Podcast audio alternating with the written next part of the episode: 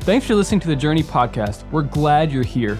Journey exists to engage people in the process of knowing Jesus Christ. We pray this podcast engages you and encourages you to become more like Him.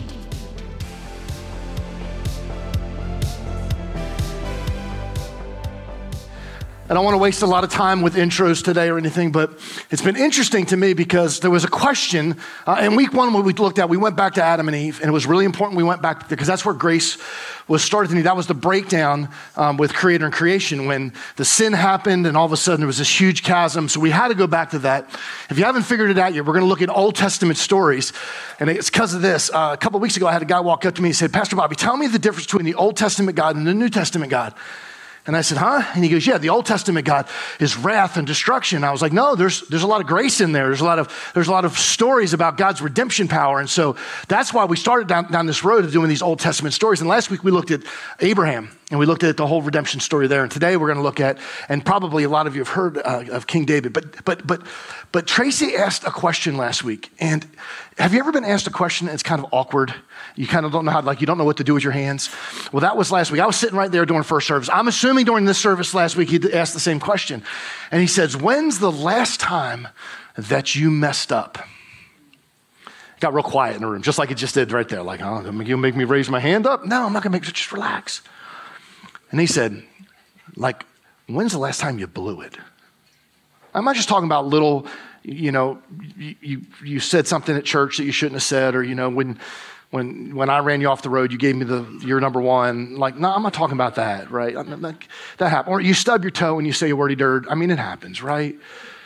I'm talking about big ones, like, like really big ones. Ones that if anybody else knew about, you'd be embarrassed. And we all have them. Everybody in this room has that thing. You know, the, the nighttime surfing, you know, the addiction that nobody knows. Every, everybody has one. And so it made me think, I want to ask the question again because nobody answered it last week. When's the last time you blew it? Like, really? And you came clean to God. Or, or maybe you walked into this place today and you haven't come clean yet. And maybe today's the day to come clean. Maybe today's the day that the Holy Spirit does whatever the Holy Spirit does and works in you. And you go, yep, that's me.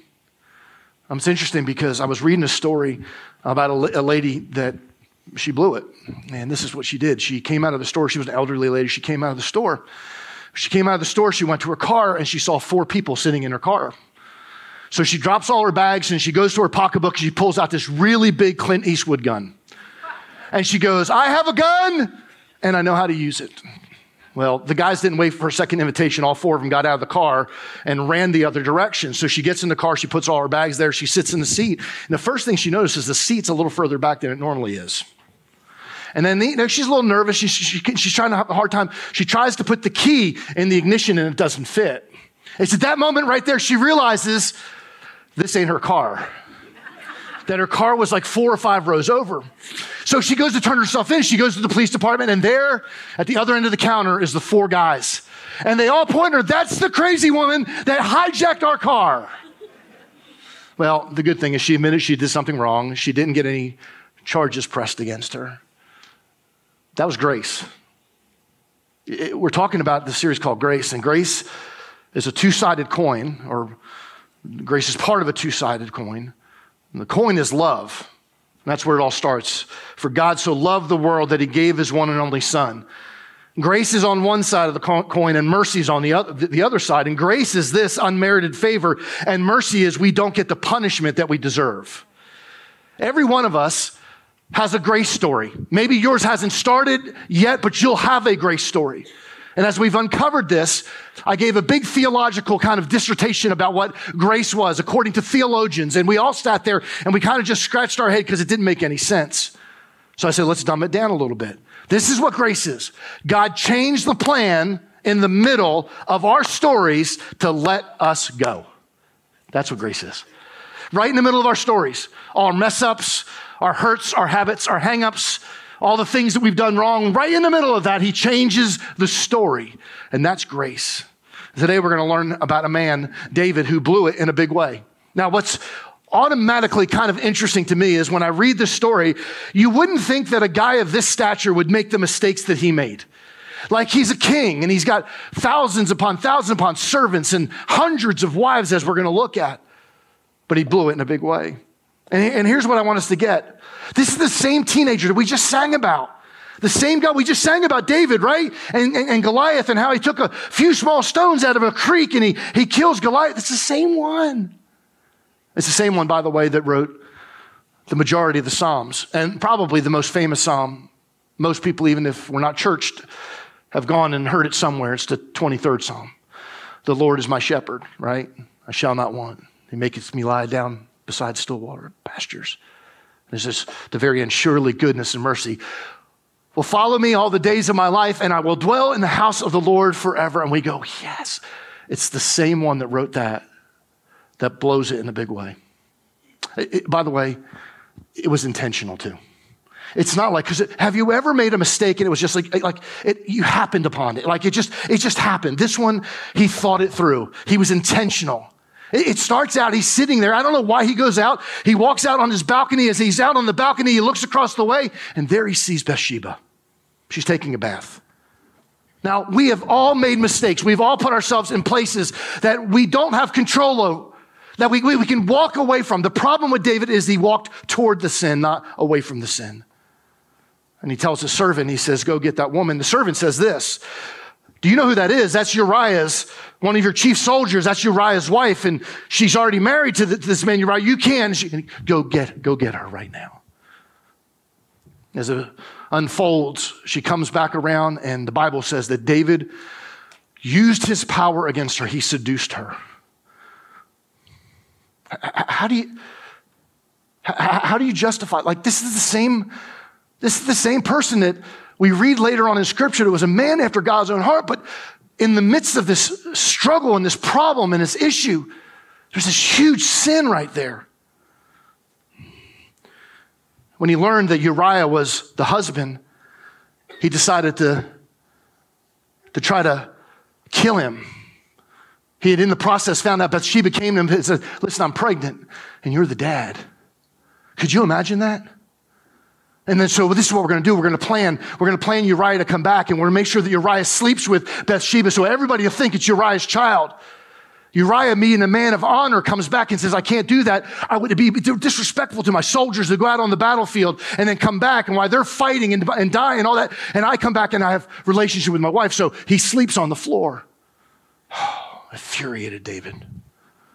So David writes on a piece of paper and has Uriah go back to the front line and deliver this to his CO. And it's a death warrant. What he was going to do. This was the plan. Can you imagine this? And don't tell me sin doesn't get deeper and deeper and deeper when we're in sin. It was bad enough that he had an affair. Now he's getting ready to kill Uriah. So he says this. He says, when the front line, you put him in the front line, put him all the way out there, and when the other team, the other side starts to attack, withdraw all our soldiers and leave Uriah there by himself, surely to die. This whole process has happened, and we read about a situation in, in 2 Samuel because during this battle he ends up dying. David ends up marrying Bathsheba. And 2 Samuel 11, 27 says this, when the period of mourning was over, so when, when, when, when Bathsheba was over mourning, David sent for her and brought her to the palace and she became one of his wives. Then she gave birth to a son, but the Lord was displeased what David had done. Now, I'm, I'm push pause for a second because this is important. You may think that you're getting away with it. There may be nobody else in the world that knows what you did or I did, but the Lord does. In this moment right here, what does it say? But the Lord was displeased. Nobody else knew what happened. The servant was the only one. Bathsheba wasn't going to tell anybody. She was embarrassed, but the Lord knew. It wasn't long after that that the prophet named Nathan came and confronted David with his sin. And I want to read some. It's not going to be on the side screens, but you want to talk about a powerful, like exposing of, of this whole situation. It's actually titled Nathan Rebukes King David. How do you do that? So the Lord said to Nathan, the prophet, to tell David this story. There was two men in a certain town. One was rich and one was poor. The rich man owned a great many sheep and cattle. The poor man owned nothing but one little lamb he had bought. He raised that little lamb and it grew up with his children. It ate from the man's own plate and drank from his cup. He cuddled it in his arms like a baby daughter. One day, a guest arrived at home of the rich man, but instead of killing an animal, For his own flock or herd, he took the poor man's lamb and killed it and prepared it for his guest. You, all catching this? This person had a lot. This person had one. David had a lot.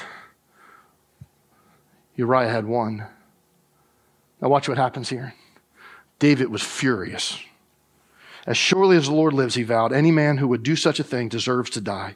He must repay four lambs to the poor man for the one who stole and had no pity on. Now, at the end of the story, we could just like push pause. But this is the best part of the story. David's infuriated. He's, he's frustrated. He's, he, I'm going to kill that guy. So he goes, Nathan, who is that guy? And Nathan goes, You are that man. You are that man. So, in the midst of this, this, this story, in the midst of all the struggle, he's being confronted, he's being called out. He blew it in a big way, and now everybody knows he blew it. He's having to confess his sin. Bathsheba's now heavy with a child. When the smoke all clears, though, the child ends up dying. So now it's two deaths it's Uriah and this little child. And during the time of his repentance, his renewal, his somehow or another coming back to God, he writes the most amazing psalm, Psalm 51. And in it is a letter that he writes in, in, in repentance to God, saying, God, I'm sorry for the things I've done. Now, here's what I want to get. That's a lot of bad stuff right there. It's our story, though, isn't it? Maybe we didn't have murder somebody. Maybe we didn't have a child die on our case. Maybe we didn't. But we've all blown it in big ways. But David teaches us how to make things right after a big wrong. David teaches us that there's still grace. And in the middle of David's story, what'd he do? He stopped the story and he rewrote it. That's grace. But there's some responsibility on our part. Every one of us has a responsibility. I know that we are not saved by our works. We're saved by faith. We're saved by his grace. I get all that.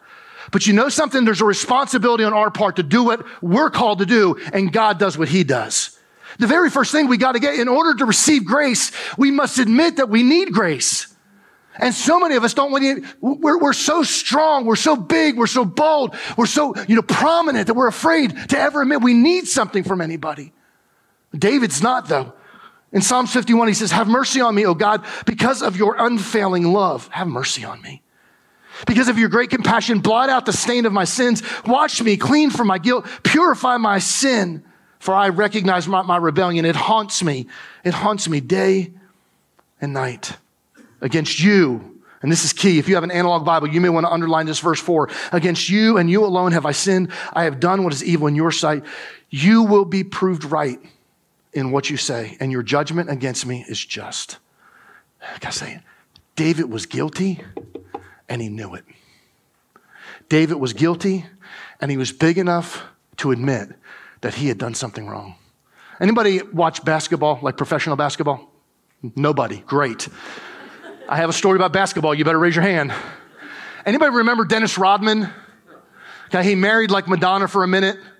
Y'all remember him? Like he used to have wild hair, and there was a story. There was a, a, a, a, book written about him, and I read several years ago, and he talks about this. I didn't know this until I read the book. He had 46 siblings. His dad was actually left left three, uh, in he's from Trenton, New Jersey, the the booming metropolis of Trenton, New Jersey, where good people are born. Um, but then he moved to I think Atlanta, and then after that, his dad was an Air Force um, pilot and went to all these different countries, had 46 different children. Um, so no wonder he was messed up, right? Talk about Christmas. But Dennis Rodman, I don't know if you remember the story, is when he was playing for the Chicago Bulls and he got pushed out of bounds. And when he got pushed out of bounds, he ran into a photographer and he kicked the photographer in his special place and hurt him really bad. They find Dennis Rodman $200,000 and suspended him for 11 games. And his answer was this the only reason they're doing that is because I have money and he doesn't. Not that he did anything wrong. He said, and by the way, it was just a shove. There was national cameras on this guy the whole time he did it.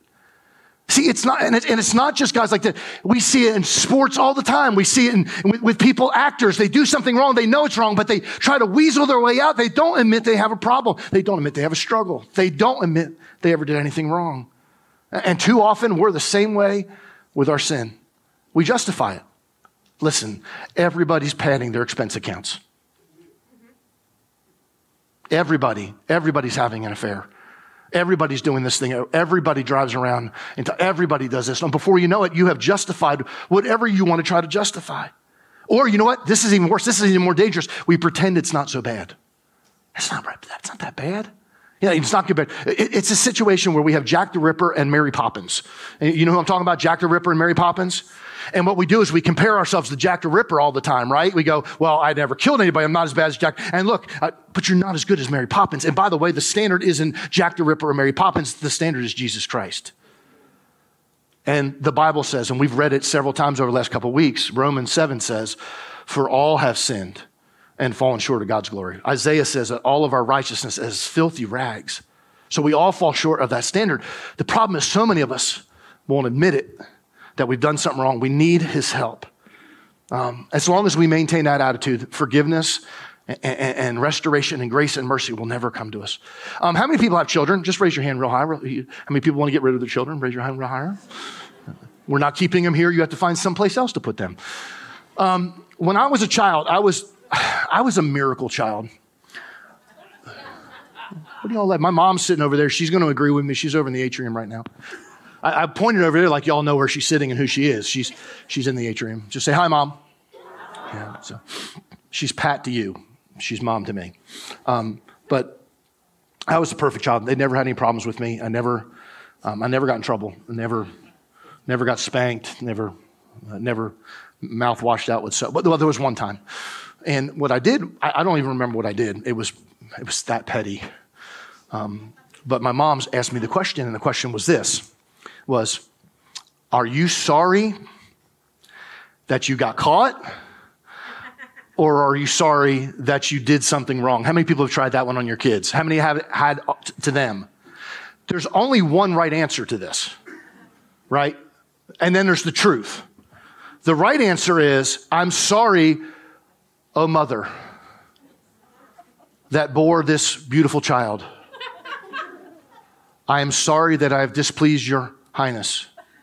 Right? That's the right answer. So I came out with, I'm sorry. I, I didn't want to, like, I didn't realize that I'm sorry. And then an hour and a half later, went back and did the very same thing I got in trouble with. What does that say? I was sorry that I got caught. And in our lives, sometimes we're not sorry because we displeased the Father. We're sorry because we got caught.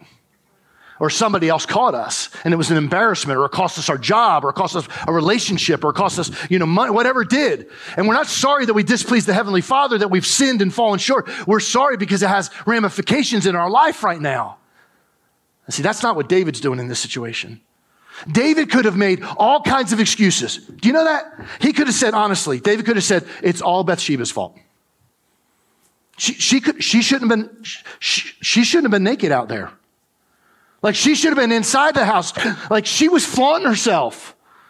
Or she, you know, it was, it was, it was like, like, what would you do if there was a naked woman right there in front of you? Would have done the same exact thing. All kinds of excuses. Or he could have later said, God, it's your fault because you put her out there. And then he could have said, I'm going to blame it all on my other wives. You know, he had hundreds of wives. And he could have turned you, if you guys would have been taking care of me like you should have, the way God wants you to take care of I, this wouldn't have happened. That's not what he said, though. Verse 3 For I recognize my rebellion, watch this, and it haunts me day and night. It's right there with me. Some of us are going in this room right now. You, you know what he's talking about. It's called guilt, right? It's called shame, and it haunts us day and night. That thing is always, even if nobody else knows about it, it haunts you day and night. Verse 4 Against you and you alone have I sinned. I've done what is evil in your sight. You will be proved right. And what, is, uh, what you say and your judgment against me is just, for I was born a sinner. This is one of the reasons I say that every person that walks the planet is a, a sinner by birth and by choice. We were all born into this, and we all make a choice daily to sin.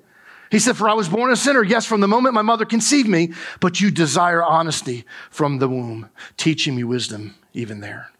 Have, have you ever noticed this? That when something good happens, we're quick to take credit for it.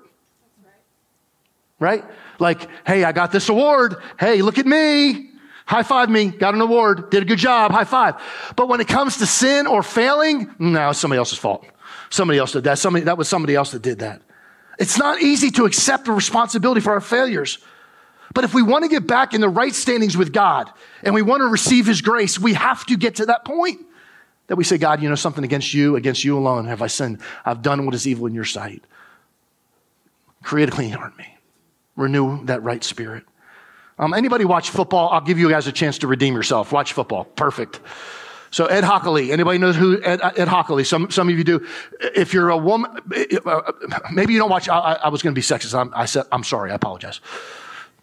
If you are not a football connoisseur, you've probably still seen him. If you've ever watched the Super Bowl, because Ed Hochuli is the referee that's been asked to do the Super Bowl more than any other referee. I'll give you, he's the guy with the big arms. Now, yeah, everybody knows who I'm talking about now. He walks around like this. He's bigger than the football players. I don't know how he like how I don't know how he scratches his nose. Like, but Ed Hochuli was a referee. And what they do at every game, I didn't know this until recently, at every game, um, they have eight hour sessions that they bring referees together and they look at the calls that they made throughout a course of a game that's, you know, maybe a two hour game. And they take the ones that make the best calls and they keep moving them up. They put the playoffs and they put the playoffs and they get the Super Bowl and all that kind of stuff. And that's why he's the number one rated, or was the number one rated um, referee as far as making the right calls. But one time. Jay Cutler is playing for the Denver Broncos. He goes back in the pocket, and what seemingly, and Ed Hochuli calls a fumble or a, a, a pass, uh, incomplete pass. The ball drops. Now, this is before replay, so they can't go to the replay. He blows the whistle and he calls it an incomplete pass, which means Denver Broncos get the ball back. The problem was it was actually a fumble as they watched the screen and, and, and things happen. And what would have happened was San Diego would have got the ball and potentially won the game, but instead, San Diego, Jay Cutler throws the ball and touchdown, game over. Major mistake. Ed Hochuli walks over to Norv Turner, who was the coach at San Diego at the time. He walks over and he goes, I blew it, man. I'm sorry. Like that was so bad. That was such a bad call. But once I blew the whistle, there's nothing I can do about it. He received, before he got to his car, 20,000 emails before he got to his car. Calling, like people were calling for his job. They wanted, he, because he made one mistake. Now, the, the biggest thing, it's amazing. And his response was just so powerful how he handled this. He said this to the uh, San Diego Union Tribune Affecting the outcome of a game is a devastating feeling. Officials strive for perfection, and I, watch this, I failed miserably. Could you imagine anybody in this room going to say that? No, we're going to, it was his fault. It was that person's fault over there. The 20,000 emails, he started sending back apologies. And this is what, this is what, to his amazement, this is what was sent back to him. People were saying how great it was that I admitted I made a mistake. Obviously, I was wrong. Obviously, I felt terrible about. What's so surprising about it? You know what's so surprising about it? Because most people, most people don't admit that they've done anything wrong. And Ed Hochuli did. The best thing we can do is own up to our mistakes. It's the best thing as a father. It's the best thing as a mother. It's the best thing as a coach. It's the best thing as a pastor just to say, I'm coming clean on this. Years ago, we had a Saturday night service, and I was sitting there, and I walk up on the stage, and I got a lot, little chuckles, lots of laughs. And one of the things that you'll find out about preachers is when they get one laugh, they want to get another laugh. It's something that builds our self esteem or something, I don't know. So I was getting chuckles, getting chuckles, and I said something. And it wasn't a chuckle when I said it. I walked down, I walked down the stage. Ben Woodward, who was our worship pastor at the time, was up here. At the end of the last song, we were singing a song. I walked back up and I said that your pastor has just failed. I said something I should have never said. It was in refer- reference to um, something special needs. Should have never been said. It was funny. It was a, it was a joke. I, I didn't mean it. And you know what I realized that day? The abundance of the heart, the mouth speaks. Lots of time it's stored up here, stored up here, stored up here, and all of a sudden it blurts out at the least opportune moment least opportune moment. So that's it. Let me give you the second one. In order to receive grace, we need to acknowledge that only God can change our lives. That only God can change our lives. Nobody else can change our lives. We can't change our own lives. One of the things I love about CR, CR Celebrate Recovery. It's upstairs on Monday nights. It starts at 6:30. It's for people that have hurts, habits, and hang up. It's not just addiction. But hurts, habits, and hangups. And one thing I love about it, and I have lots of friends that are involved in CR, it's not come to CR and we have this higher power and we don't acknowledge. It's they realize, we realize that only Jesus Christ can clean us up. Only Jesus Christ. There's nobody else that can clean. We, we, we will fail miserably trying to clean ourselves up. That's what David realized. Listen what he says. This is the cry of his heart. This is his prayer. Purify me from my sins and I will be clean. Wash me and I'll be whiter than snow. Oh, give me back my joy again. You have broken me. Now let me rejoice. Don't keep looking at my sins. Remove the stain of my guilt. And then he says, "It's created me a clean heart, oh God. Renew a loyal spirit. Uh, King James says, renew a right spirit in me. Renew that, that place where I was before. See, here's what I've learned. I can mess up my own life without anybody else's help. Anybody else? But I can't clean it up. I, I, need, I need Jesus to help me to clean my life up. And I love what he says in first, uh, first John says like this, and this is how we have to come to God. But if we confess our sins to him, he's faithful and just to forgive our sins and cleanse us from all of our wickedness. wickedness. Getting back on track requires a change of direction. We got to go the other way. I love the way verse 11 says it. Do not banish me from your presence. Do not take your Holy Spirit from me. Restore to me the joy of your salvation and make me willing to obey you. There's four things that the four statements right there. The first one he says, he says, do not banish me from your presence. He said, this is what he's saying. Spend I need to spend time with him. I need to spend time with the Holy, Holy Spirit. That's the second part of that. He says, Don't take the Holy Spirit from me. And that we would be filled with His presence on a daily basis. How you do that is you spend time with the Father. You spend time in the morning or in the afternoon or the evening time. You're in His Word. You're listening to, you know, to Scripture, whatever it is, you're spending time with Him. And then ask God to joy, to restore the joy. You know what cracks me up? And I'm looking at some people right now. I'm not thinking about you. But some of us look like we've been baptized in pickle juice. Like, First service, I didn't do it second service because I didn't want to embarrass anybody. First service, I turned around. I didn't realize, like, there was a person that had both their hands up and they, they were like this stinky face. Do you want to know something? If you know who Jesus is, you have joy in your life. It should come across that you have joy in your life. We shouldn't be walking around with the mulligan. The Bible says, The joy of the Lord is my strength. It says this a merrieth heart, a good heart, a merrieth heart, a happy heart. It, it, it, it's good like a medicine. It does something inside of us. If you're around people that are smiling all the time, what do you have a tendency to do? Smile. If you have a, if they're always, what, what are you doing? You so this is why I don't hang out with some of you. I'm just kidding. No, I'm not. So we're gonna do something. Everybody smile. I said smile. Some of you like you haven't smiled in years. Like if you know, if you have Jesus right here, it's got to come out right here. That's what David's saying. Restore to me the joy of my salvation. There's something exciting knowing that the grace story, uh, the, the gate, that they sent his son for me. There's something, you know, amazing and joyful about the fact that in the middle of my story at 17 years old, he rewrote my story. There's something to be happy about. And we should show that. Let me give you the last thing. We're going to close right here. In order to give grace or receive grace, we also need to be ready to extend grace. Did y'all hear that?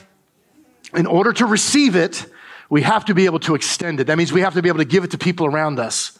This may be the hardest part of grace. Listen what he says here. Then I will teach your ways to rebels, and they will return to you. Forgive me for shedding blood, O God, who saved me. Then I will joyfully sing of your forgiveness. Unseal my lips, O Lord, that my mouth may praise you. And he goes on to talk about sacrifice and all that other kind. But you know what he's saying right there? Because of what you've done in my life, I've got to tell somebody about it.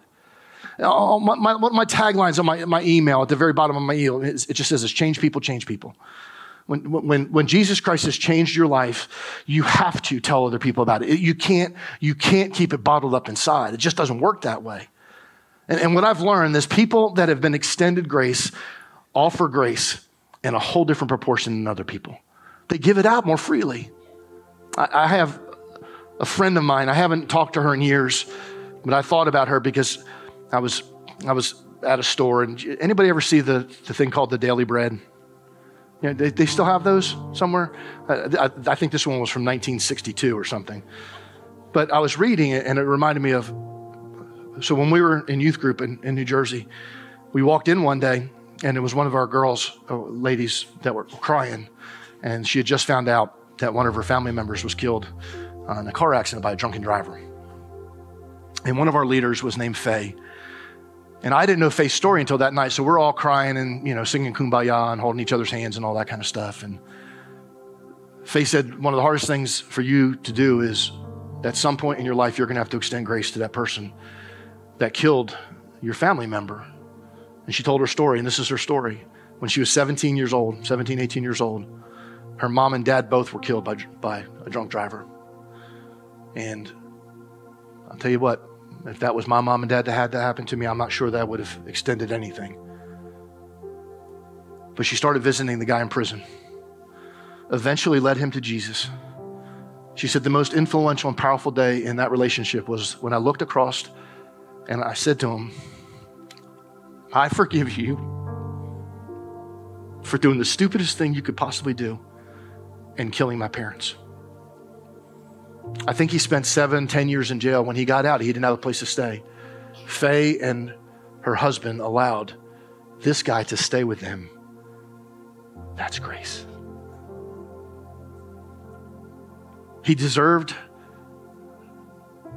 nothing. But what he got was freedom. And he got forgiveness. That's our story. That's every person in this room story. Whether you've acknowledged it at this point or not, it's everyone's story. We deserve death. Jesus went to the cross, and because he went to the cross, I have life now. Grace and mercy. I want to do something together today, if we could. Just, just want to pray together. So if you do me a favor, just bow your heads for a second. I don't know where you're at. There's a key word in this whole process, and the word is repentance. And repentance means I turn the other direction. And I said up front, some of us have walked into this place today with some big, big stuff, and some of us have little stuff. Some of us have stuff that nobody knows about. Some of us have stuff that people do know about. But all of us have blown it at some time or another. And some people think that repentance is just feeling guilty. You just feel guilty for it. And I've got bad news for you. That's not that's not enough. By nature, what happens when we when, when, when sin's exposed we do feel guilty. There is a little bit of shame. There is, there, there is a time where we go, you know something? I, I deserve this kind of stuff. But if you never stop feeling guilty, you probably haven't really repented because repentance removes all guilt. When we truly repent, we're free, we're set free. The Bible says the captive is set free. And you've probably heard people say this. It's like a weight was lifted off my shoulders. That's exactly what happens when we receive his grace. Is a weight is lifted off us. We can mess up our whole entire life by ourselves, but it takes an act of God to get it right. Right now, what I pray is that there's conversations between you and the Heavenly Father. You don't have to walk up, you don't have to sign a card, there's no secret room we're going to take you to. A conversation between you and the Heavenly Father. And it starts out by saying, God, fix me. I'm broken. Created me a clean heart. I've sinned against you and against you alone, and only have I sinned. I've done what's evil in your sight. And God, today, I want to make it right. At that moment, Scripture implies that we're giving our lives to Jesus. We're giving him our heart. He wants more than our hearts, he wants our everything. But today, let it start with just that simple conversation. Heavenly Father, right now in this moment, I don't know what people walked in here with. I know what I walked in here with.